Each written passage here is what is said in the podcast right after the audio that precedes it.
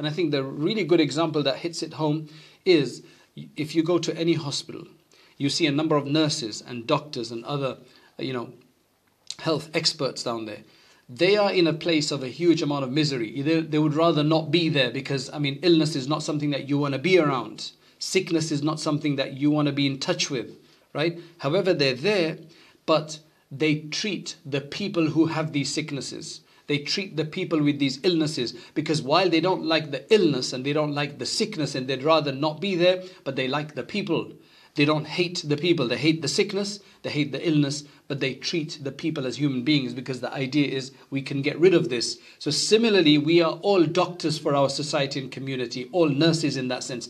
Muslims are supposed to be those who bring about good to others and ease to others. So, if there is a person who's doing evil, and if we treat them with evil as well, because we have made them out to be an evil person, so we hate the person, then there is less likelihood of reform. Whereas when it's very clear and you make it very clear of your sincerity of hating the act and not the doer of the act, you can actually bring them closer because you can actually show that compassion to the individual differently, not for the deed, but for the person.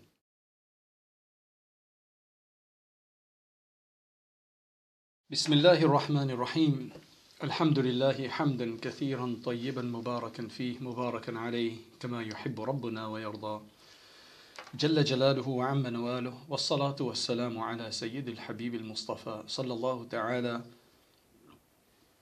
عليه وعلى آله وصحبه وبارك وسلم تسليما كثيرا إلى يوم الدين أما بعد We're going to look at a really important uh, personal, emotional, psychological, and spiritual issue. And uh, we find a mention of this in uh, a verse of the Quran in Surah Al Hijr, uh, verse 47. Allah subhanahu wa ta'ala says, ونزعنا ما في صدورهم من غل إخوانا على سرر متقابلين so Allah says regarding the people who will enter paradise after having done the good that they have done in this world, Allah says that we will extract and remove, completely remove any ghil that's in their heart, any ghil that they find in their breasts, we will remove them. They will be brothers, ala sururin mutaqabilin, and they will be brothers, brethren sitting on thrones and stages, honorary positions essentially, mutaqabilin, facing one another. What is this concept of ghil? What is it that Allah subhanahu wa ta'ala will remove any remnants of, any remainder of, and thus there will be none of this in paradise, but there's a lot of it in this world, unfortunately. And while there's a lot of it in this world, it's not something that everybody has to have. It is something that a person can choose and can make an effort to remove as well in this world and thus become more like the people of paradise and thus, inshallah, become more entitled and worthy of being in paradise if we can remove the ghil in our hearts. So, what exactly is this ghil? Ghil is obviously an Arabic word, as Allah subhanahu wa ta'ala uses it in the Quran. And the concept of ghil is as if I if I give you the dec, uh, the if I give you the dictionary definition of ghil, this is what it says. It says ghil is rancor. Rancor, essentially in easier words, hatred, ill feelings, bad ideas. The other thing the dictionary says malevolence, malice, spite. These are all words that define ghil, right? Ghain and lam in another definition, it says, or latent rancor, something that resides in the heart and expresses its ugly head every now and then, or um, abundantly, most of the time, if you let it get out of. Some people have latent rancor, some people have extreme rancor. They just hate everything and every and everyone, and they just have as bad thoughts as you know as anybody could muster up. So that's the concept of ghil. Now, what's really interesting is that there's another word which is related to that that comes from the same root letters, which is ghain and lam or double lam, and that is ghul. So that's not the word used in the Quran here, although that is used in other places. So ghil is the state of the heart that is a state of hatred and malevolence against somebody and bad thoughts and spite. And ghul is actually mean actually means a neck shackle, a neck collar, one of those that you put prisoners in so that they can't move, so that you keep them captivated, a iron collar or something else around the neck. That's what ghul refers to. A ring or a collar of iron which is put upon the neck, a shackle for the neck or for the hand, or collar for the neck, or a pinion or manacle for the hand. That's what it says. And the plural of that is aghlal, and that's used in the Quran. Aghlal, the plural of ghul, that's used in the Quran for those who will have iron around their neck, show that they're captives, that they are in trouble. So, that is what Allah subhanahu wa ta'ala promises to remove from the hearts of all of those that will enter into paradise so that there's not even any latent hatred latent possibility of hard feeling. I mean, imagine a world without hard feelings. Imagine a world without bad thoughts. Imagine a world without hatred. That's paradise for you. For some people, this is just impossible for them to imagine. But to be honest, if Allah subhanahu wa ta'ala gives somebody فَلَنُحْيِيَنَّهُ حَيَاةً طَيِّبًا As Allah promises, that whoever does these certain good deeds, we will give them a an excellent life. And an excellent life is like the life of paradise. So make paradise on earth for yourself by removing the hard thoughts and the bad thoughts from the heart. So let us talk about this and let us talk about its signs. So today, hopefully, in the time that we have, we'll be able to cover what this is exactly. Uh, beyond this linguistic meaning, which from which you could have already understood what we're talking about, and then some signs of whether we have it or not because it's very difficult to determine especially within ourselves that we have a certain spiritual problem. Spiritual problems are very difficult to detect because we love ourselves and we constantly justify why we have certain things. We don't notice them while we'll notice them in somebody else. So i'm going to talk about you know several signs of this inshallah. So firstly it means to harbor bad thoughts about somebody, to create bad thoughts, to conjure up uh, bad ideas about somebody, and then to hate them for that reason. This is actually one of the most destructive traits of the heart. And the reason why it's so destructive is, I think it's similar to miserliness.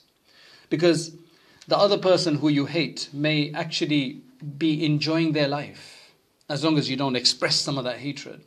But this is consuming you within because evil thoughts are bad for you. Evil thoughts are bad because, even according to psychology, when a person has uh, constantly ruminating with bad thoughts, they have a the negative hormone cortisol, which is constantly dripping, and that creates stress and depression and creates anxiety and great problems and that leads to then other physic, uh, medical physical medical conditions. So while it might start off as a psychological condition it eventually uh, it eventually becomes manifest as a physical condition.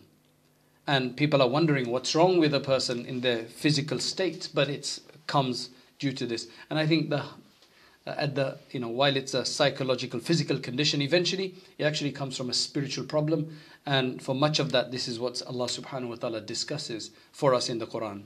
So it's an extremely destructive trait of the heart. It's a spiritual problem.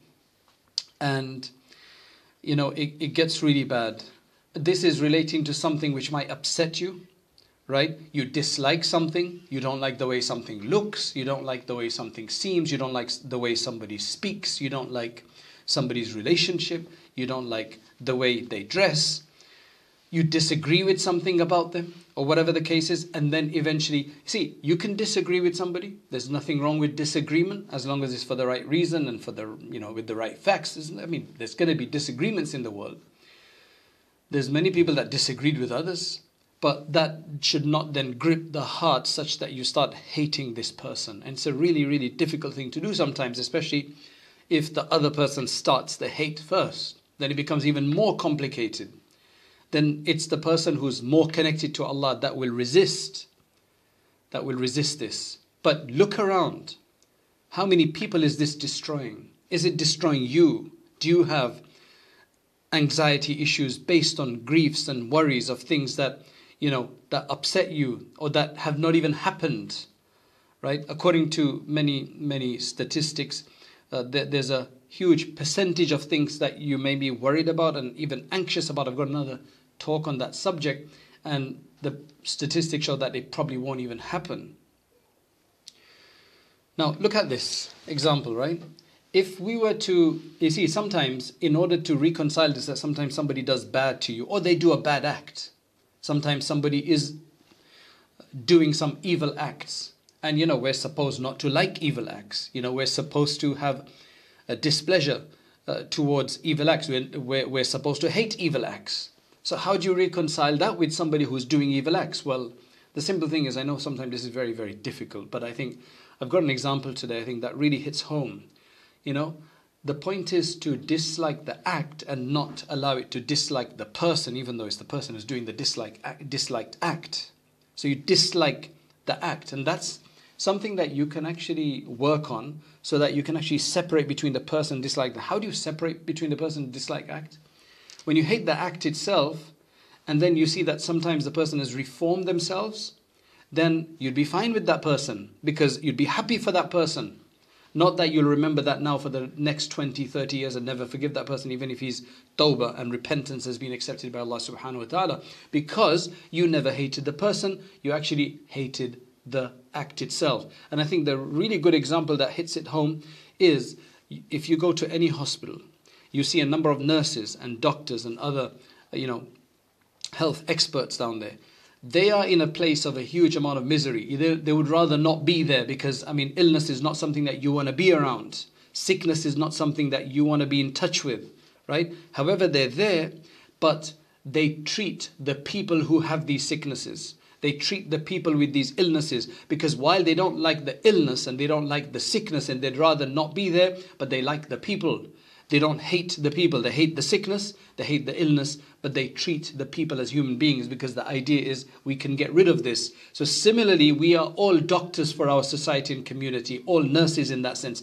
Muslims are supposed to be those who bring about good to others and ease to others. So if there is a person who's doing evil, and if we treat them with evil as well, because we have made them out to be an evil person, so we hate the person, then there is less likelihood of reform. Whereas when it's very clear, and you make it very clear of your sincerity of hating the act and not the doer of the act, you can actually bring them closer because you can actually show that compassion to the individual differently, not for the deed, but for the person. So it's just just be like a doctor or a nurse where you where you don't like the illness, but you do everything for the person themselves. So there is a the Prophet ﷺ displayed this. On one occasion, he showed disapproval of um, foul smelling plants. For example, the, the garlic. The onion is another example of that. So he expressed the disapproval of it. Now, this happened during the conquest of Khaybar, right? The, they had suddenly chanced upon this and they entered the castles. People were very, very hungry. And because they were very, very hungry, they, they, they found the, uh, the garlic. And then they went to the masjid, and the Prophet ﷺ smelled the odor of garlic. And he said, Whoever eats from this foul smelling plant or this foul smelling food, should not come close to our masjids. So the way the people took it, this was a good teaching of the Prophet ﷺ, the way the Sahaba took it, they said, Hurrimat, Hurrimat. You know, uh, this food item is haram now. It's been made prohibited. It's been made prohibited. You're not allowed to eat this anymore. This reached the Prophet ﷺ, and the Prophet ﷺ said, Ya ayyuhan nas, innahu laysa bi tahrim. Oh people, this is not a matter of making something unlawful. ما أحل الله لي ليس بي تحريم ما أحل الله لي. This is not about making something that Allah has made halal. This is not about making that haram. That's not what I'm trying to do. ولكنها شجرة أكره ريحها. It is it is just a food product. It's a it's a tree, it's a plant. I just don't like I just dislike its odor. Because there's a lot of other benefits. It's a natural antibiotic. There's a lot of other benefits to, uh, for example, the garlic. Right? And likewise with other things. I mean, with onions and everything. I mean, it's just the odor which is the problem of it. So be very particular about what you dislike in somebody. And when you do that, you actually just do better in this world so that it doesn't seem like this whole mighty mountain is upon you. So hate the evil, but don't hate the person. And this way, inshallah, we can actually try to attract the people towards us by showing them that, look, this is what's wrong, you're not wrong. Right? In every aspect of yours. Unfortunately, hearts are very small nowadays. They're overly sensitive, extremely selfish. So we begin to hate. We begin to hate, and that just makes a bigger battle for no reason. Now, if you look, young children don't have any of this. MashaAllah, our ma'soom and inerrant and infallible young innocent children, they don't have this. The parents tell them off. The mother may even, you know, uh, give very harsh discipline or uh, a somewhat level of harsh discipline, a bad word, a telling off. But they still run back to the parents. They don't keep that in their heart. They don't keep that in their heart. It's adults who do this a lot.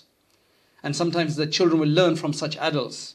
Because when they see our reaction, that we stop speaking to people so easily, and we start criticizing people so easily, our children pick that up.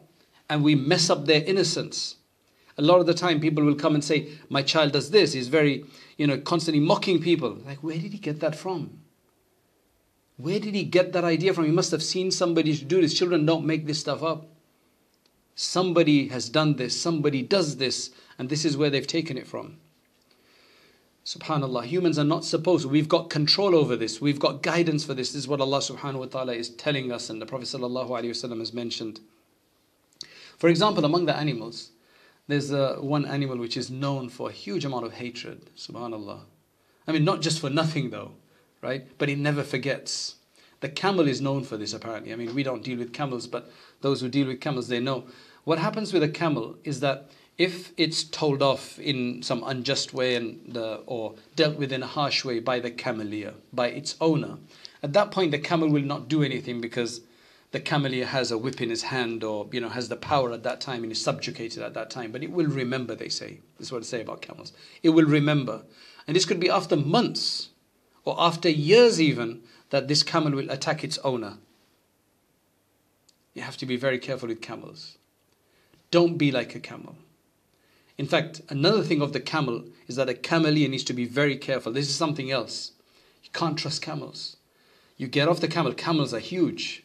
And you have to be careful when the camel is going to sit, which side it's going to sit on. Is it going to sit on the left or the right side? So, which side you need to be on. If somebody doesn't know, then you may get harmed and hit by that. So, don't be like camels.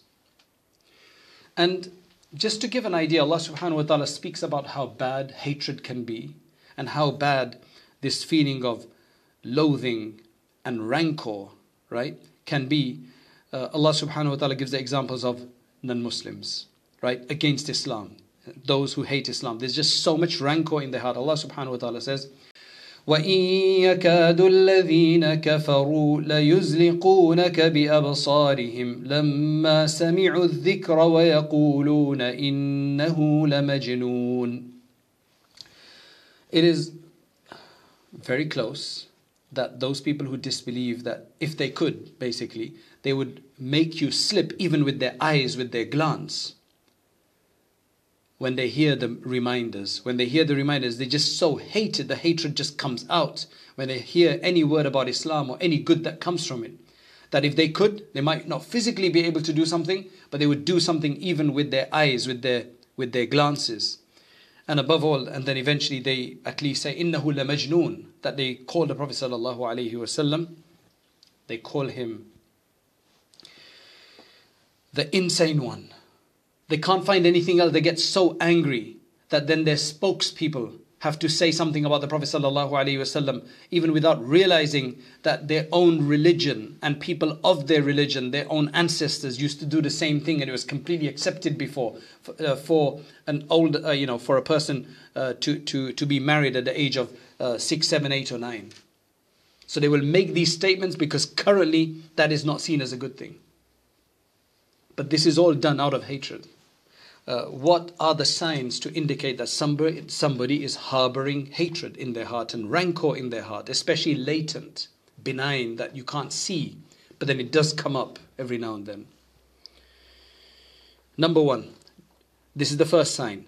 Do you seek out others' faults?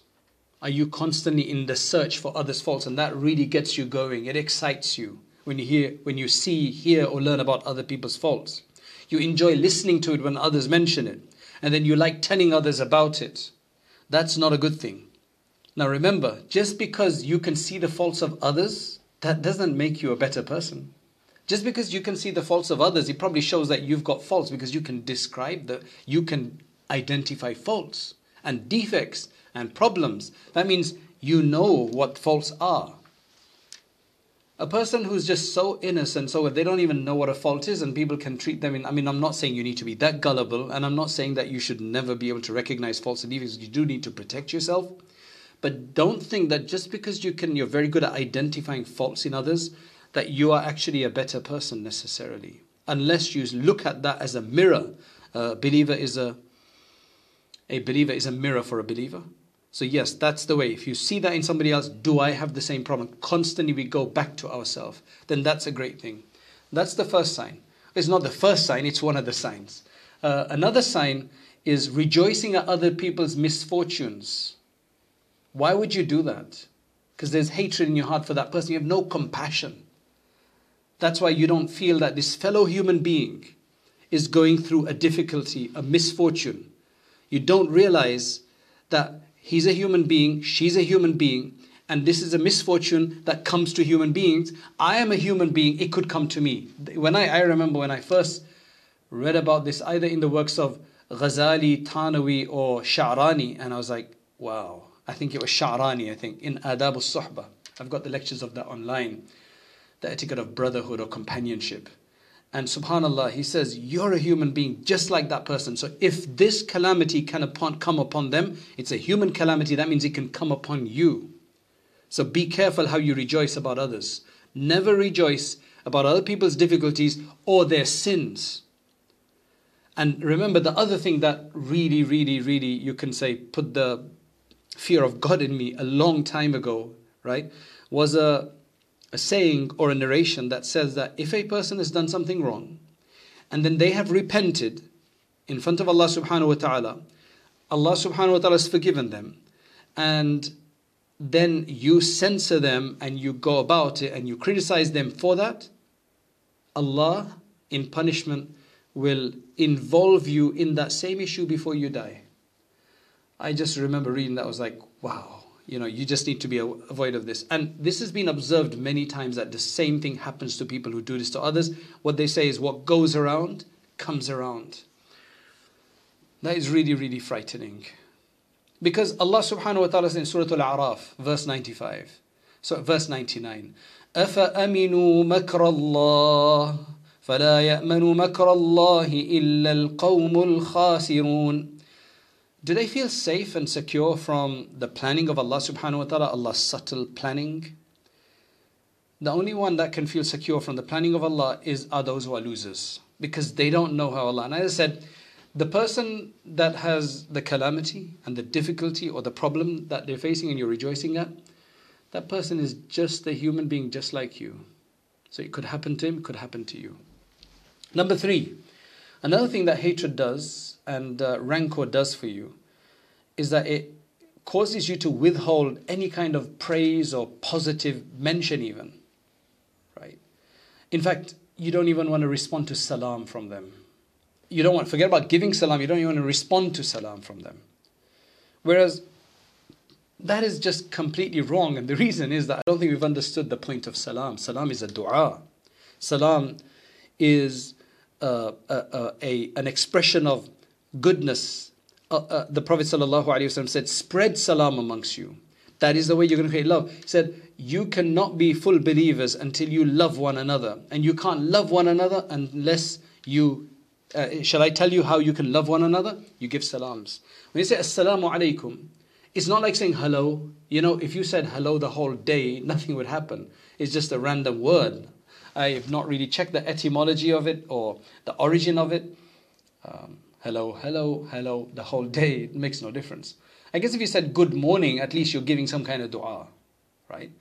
You know, you're giving a good dua, you're bringing some good, but hello, what does that even mean? It's just we've attributed a meaning to it. But when we say assalamu alaikum, peace be upon you, and we spread this. So let's just say that we say one salam, and just one of our salam, we say multiple salams a day to people, and just one salam per day gets accepted. Can you imagine that much more peace has reigned in the world, in that area, in that locality, in your family, or wherever it is? And especially if it's a person you don't like, Assalamu alaikum, may peace be upon you as well, and may you lose all of this problem that you have, and may you become a good person. So rather than all of that, what, what people do, they would start backbiting these people, they would start even slandering them. That's another sign of hatred in the hearts. Allahu Akbar. Even if the person has done wrong to you, right? You there is a way to avoid the evil, the, avoid the harm, and still not hate the person for what that is. Give them an option, give them a chance, right? Or at least suspend judgment. Number four, you then start looking down at this person. You start looking down, even as I said earlier, even if they have now repented and even if they've changed, you will not forget them even after 20 years. This is a major issue in some of our communities. There's somebody who's done some wrong, they've fallen into a mistake, they've done wrong, not even against you, they've just done a mistake, they've committed a sin maybe. Right? Maybe they've committed zina, they stole something, maybe something or. Now they've repented. For 20 years, they've totally changed. You can tell everybody can change. But you will remember the whole history, you have all of the data, and I don't know where you get even the, in, the, the, the retentive memory from to remember all of this. Some people in our community, they pretty much know the dirt and the histories, the biographies of every single person, even after they've been reformed. You know what? You should have used that time to memorize the Quran if your mind works so well, mashallah. Right? You're just not willing to forgive that, even though Allah may have forgiven them. And you remember so much. Why don't you do hifz of the Quran?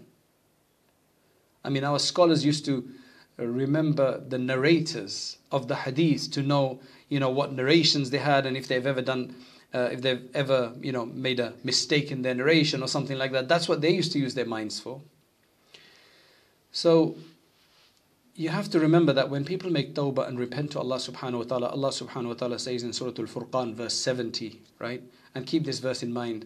فأولئك يبدل الله سيئاتهم حسنات وكان الله غفورا رحيما These are the people who Allah subhanahu wa ta'ala has actually turned their bad deeds into good ones. So all the bad that they've done, that has now just been converted to good deeds. That's the beauty of a person who's done wrong, you know, for whatever reason. Then when they make tawbah, all the bad deeds actually become good. So Allah gives you a starting package as well to start off with. And Allah subhanahu wa ta'ala is extremely forgiving and merciful.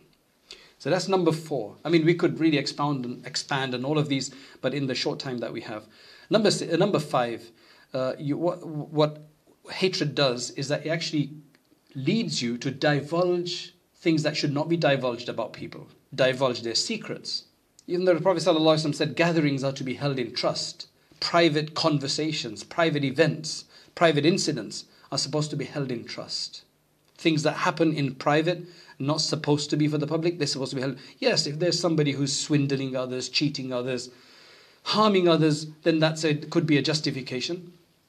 But otherwise you just do it purely out of hatred. In fact what the ulama have mentioned that if you're consulted for example for a marriage proposal about a certain individual in your area in your family or whatever and you know certain things about them so let's just say that they had certain issues about them However, that is not going to impact on the marriage, then you're not allowed to divulge that. Yes, you're only allowed to mention only as much as would affect that relationship. So if they've got something that's going to hinder the marriage or affect the marriage negatively, then you could divulge only that much all the time being precautious that you are not aggr- aggressing against that person and then Allah subhanahu wa ta'ala throw their sins on you or cause you to give your deeds to that person in the hereafter. You have to be very particular. It's your responsibility to give the right kind of information, but you need to do it in the most tactful way while trying to protect that person as far as you can. Otherwise, we incriminate ourselves in that. And what's the point of that? Now, the other problem with this is that when people reveal things about others, they, they're not very smart about the way they reveal things about others. They're not very particular about it. If you've got hatred and you start revealing things about others, what you will do is that you will not be accurate in your revelation. You will not be accurate in what you divulge, but you add a lot of spices to it. Now, while a person might be a person who's done a lot of bad, but now what you've done is that you've actually brought a lot of the bad on yourself. And that's an issue a lot of people, when they tell others, you know, even when it's necessary, they spice it up. I've seen that in many occasions because we get cases that come to us and then the, you know, one side just goes off on the other person and then you ask the other person and then you sit them down together and then you actually find out that there's exaggeration. Humans are prone to exaggeration and only the discerning and careful ones will be careful about this. You'd rather say less than more, even in times of necessity. Okay, number six, eventually you will also start mocking them, making fun of them. Now, mocking people and making fun of them, you know, if you get become that brazen about it, right, that's another evil of hatred of somebody. And you know, you have to remember that mocking somebody and making fun of them is not just with words, for example. It could be with explicitly with words, it could be done with the tongue, but it could also be done in gestures. Like somebody goes past and you shake your head, you frown, you stick your tongue out, you know, whatever it is by which the other person gets a negative message about the individual. If thumbs down or something like that, it just depends. I mean, can you justify it? If you can, alhamdulillah. If you can't, then it's wrong. And then number seven, I guess, uh, when it comes to the worst part of it, is that you don't just leave it in your heart. You just don't leave it uh, between you and uh, you know uh, yourself, and you just get angry about it. But you actually then go and try to harm the person it leads you to say bad things, to derail them some way, to scratch their car, to spoil their dress, to uh, uh, to, to, to basically insult them in some way, to spill a glass of, uh, of cola or drink on their, uh, you know, on their bag or, you know, on their garment or, you know, whatever it may be. So there's a level of jealousy that comes about in there. There's a number of other things that come out there. I'm, I mean, I'm being very particular when I speak about hatred, but it could involve so many other things. Imam Rabbani, one of our great scholars of the Indian subcontinent, Imam uh, Sheikh Ahmed al-Sarhindi, he, he said three things. He says that if a man, if a person claims to be a brave person, a, a, a, of valor, then their test, a brave man's test, is in the battlefield. A friend's test is at the time of difficulties to see who still is your friend, who still has your back at the time of at a time of difficulties, right? Otherwise, it's just a friendship of convenience. And number three, the aqil, the rational, reasonable, intellectual person, their test is in a state of anger. Clearly, a lot of this is caused by anger. Your test is that are you going to go overboard? But the above, if we go back to the main verse that Allah subhanahu wa ta'ala says, that we manaza'na ma fi sudurihim min ghillin. We don't want this harboring hatred in our heart. We want to give people the benefit of the doubt. We want to be very particular about the harm that we know about somebody, the wrong we know about somebody. We don't want to lead us to then incriminate ourselves, harm ourselves by this in front of Allah subhanahu wa ta'ala, for then to become a psychological problem in ourselves and become anxious for no reason and become uh, uh, hearts full of malice and hatred for no reason. Allah subhanahu wa ta'ala allow that allow our hearts to be free of malice and hatred. Inshallah the next time uh, we will hopefully be able to discuss the remedies for this and the therapies for this. And may Allah subhanahu wa ta'ala protect us and allow us to see this in our hearts so that we can actually start making a difference. وآخر الدعوانا أن الحمد لله رب العالمين. uh, the point of a lecture is to encourage people to act, to get further an inspiration, an encouragement, persuasion. The next step is to actually start learning seriously, to read books, to take on a subject of Islam and to understand all the subjects of Islam, at least at their basic level, so that we can become more aware of what our deen wants from us. Uh, and that's why we started uh, Rayyan courses, so that uh, you can actually take organized lectures uh, on demand whenever you have free time, especially, for example, the Islamic Essentials uh, course that we have on there, the Islamic Essentials Certificate, which you take 20 short modules. And at the end of that, inshallah, you will have gotten the, the basics of uh, most of the most important topics in Islam, and you'll feel a lot more confident. You don't have to leave lectures behind. You can continue to leave, uh, you know, to listen to lectures, but you need to have this more sustained study as well. Jazakallah khairan. Assalamu alaikum wa rahmatullahi wa barakatuh.